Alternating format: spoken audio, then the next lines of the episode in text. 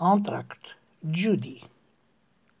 Un film ca oricare altul, un film prost, un film de nevăzut, oricare dintre acestea poate fi adevărată, pentru că unul, pentru câte unul dintre noi.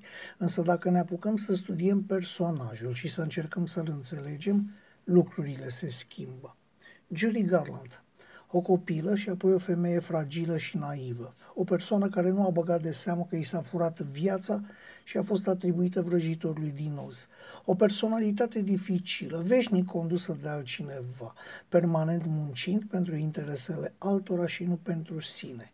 Noi, cei din estul european, trebuie să facem o analiză mai atentă și mai profundă a omului Judy Garland, pentru simplul fapt că vrăjitorul din os a fost lansat în 39 și pe la noi nu prea a ajuns din cauza războiului și a urmărilor lui.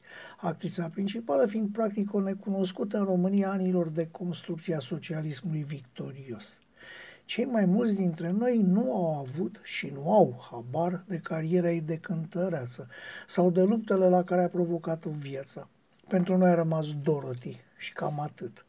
Așadar, trebuie să știm că femeia și copila asta a avut o viață de coșmar. A trăit între 1922 și 1969, jucând în perioada 1929, deci de la 7 ani, până în 1963, adică într-o perioadă de 34 de ani, a jucat în numai puțin de 41 de filme. Sper că n-am greșit socoteala, pentru că apoi să nu-și permită să-și întrețină copiii. Să ne mai mirăm ca sfârșit urmarea unei supradoze de barbiturice. După o viață ordonată și comandată de alții, Omul Judy Garland s-a trezit la un moment dat în postura de a fi singură, de a hotărâ atât pentru sine cât și pentru alții, de a fi responsabilă și de altceva decât de a câștiga bani. Șocul trebuie să fi fost pentru ea îngrozitor.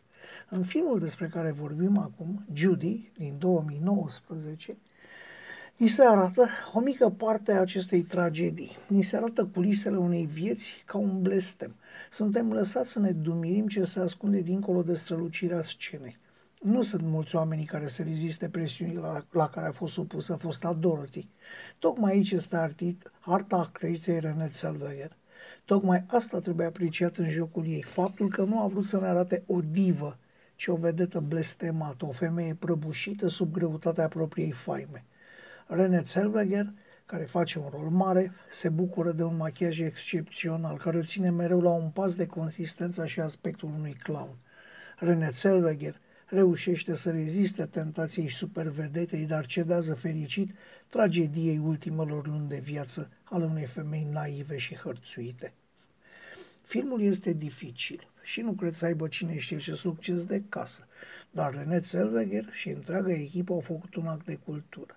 Ceea ce am văzut ne-a pus pe gânduri, iar acest merit îi revine actriței René Zellweger, care a reușit să scoată din scenariu o realizare fabuloasă. Filmul poate fi greu de digerat, dar așa este cu alte filme decât cele cu supereroi sau cu bătăi și pumni în gură. Filmul trebuie văzut, trebuie înțeles și trebuie pus în acea categorie rară de producții care te deșteaptă și îți dezvăluie realitatea despre un om. Așa cred de un om de pe stradă.